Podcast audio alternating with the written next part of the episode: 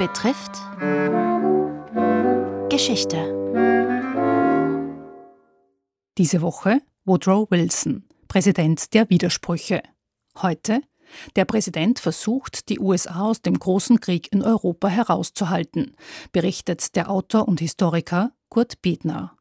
Als in Europa tatsächlich der große Krieg begann, starb in Washington Wilsons erste Frau Ellen. So traf ihn der Kriegsausbruch im Sommer 1914 doppelt unvorbereitet. Es gibt das Zitat Es wäre eine Ironie des Schicksals, wenn sich meine Regierung hauptsächlich mit Außenpolitik beschäftigen müsste. Doch zuerst bestimmte tatsächlich die Innenpolitik den präsidentiellen Alltag. Eine Tarifreform, niedrigere Zölle erlaubten ein breiteres Angebot, niedrigere Steuern ließen dem Normalbürger mehr Geld übrig, eine Reform des Bankensystems, insolvente Finanzinstitute vernichteten die Ersparnisse auch vieler Einwanderer und erneut eine Gesetzgebung gegen Kartelle standen an. Es galt, große Konzerne per Gesetz zu spalten und mehr Wettbewerb zuzulassen. Der Konsument, die Wählermasse, sollte weniger zahlen, mehr verbrauchen und damit wieder die Wirtschaft ankurbeln.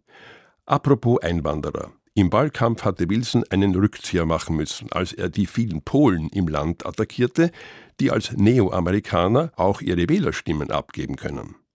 In Europa zählte jetzt aber natürlich mehr, wie sich die USA im Krieg verhalten würde. Wilson war auch hier abgelenkt, denn seine Brandherde waren im Süden, etwa in Mexiko, das rund 60 Jahre zuvor unter anderem Texas an die USA abtreten hatte müssen. Immer wieder schwappten Unruhen über die Grenze. Einmal schickte Wilson gar eine Strafexpedition aus. Schon hier machten sich Schwächen bemerkbar. Wilson war sein eigener Außenminister, nahm ungern Rat an, außer wenn er seinen engsten Berater Edward House fragte, und er reagierte emotional. Zum Gemetzel in Europa verordnete er gleich im August 1914 sich und seinem Land strikte Neutralität. Die Briten hatten schlauerweise die Atlantikkabeln durchschnitten und besaßen daher zunächst ein Monopol über die Nachrichten, die nach Amerika drangen. Und die britische Blockade erschwerte ein Durchkommen für Menschen und Waren. Die US-Konsuln in Europa waren überlastet, ihre Landsleute mit Geld und Papieren auszustatten und sicher heimzuschicken. Die US-Exporte an die Mittelmächte, darunter Österreich, brachen ein. Um die nun einseitige Versorgung Englands zu stören, versuchte Berlin den Einsatz einer bislang unbekannten Waffe, des Unterseebootes. Niemand hatte mit einem langen Krieg gerechnet. Doch als 1915 ins Land zog und den Engländern das Geld ausging, musste Amerika reagieren. War es mit der Neutralität vereinbar, de facto nur eine Seite im Krieg zu versorgen?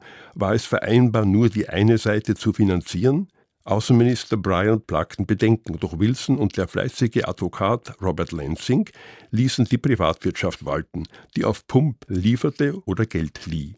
Im Mai 1915 versenkten die Deutschen das englische Passagierschiff Lusitania.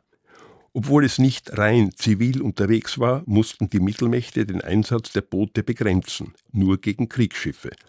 Darüber zerstritt sich Bryan mit seinem Chef, Lansing trat die Nachfolge an. Jetzt war der Präsident noch mehr sein eigener Außenminister.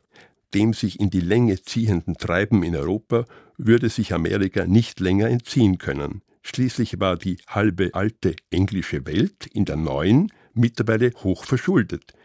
Die Sorge in den USA, das Geld nicht mehr zurückzubekommen, erhöhte den Druck, dass die Schuldner der USA gewinnen. Von göttlicher Inspiration bewegt, so die nicht ganz unbedenkliche Fernanalyse Freuds, suchte der Präsident zuerst nach einer Gelegenheit zu vermitteln. Doch sein Vasall House, immer schon anglophil, verzögerte den Appell seines Chefs, den alle erwarteten, denn keiner hatte Ende 1916 die Nase vorn. Als Wilson nichts von sich hören ließ, ließ Berlin den U-Boot-Krieg wieder aufleben. Als dann noch bekannt wurde, dass Berlin Mexiko Hilfe bei der Rückeroberung von Texas versprach, ließ die öffentliche Meinung Wilson keinen anderen Weg mehr als die Kriegserklärung. Das war nur ein halbes Jahr nach der Wiederwahl, die er nicht zuletzt mit dem Slogan gewonnen hatte, He kept us out of war. Er hielt uns aus dem Krieg heraus. Das war Teil 3 einer Reihe über Woodrow Wilson. Es erzählte der Autor und Historiker Kurt Bedner.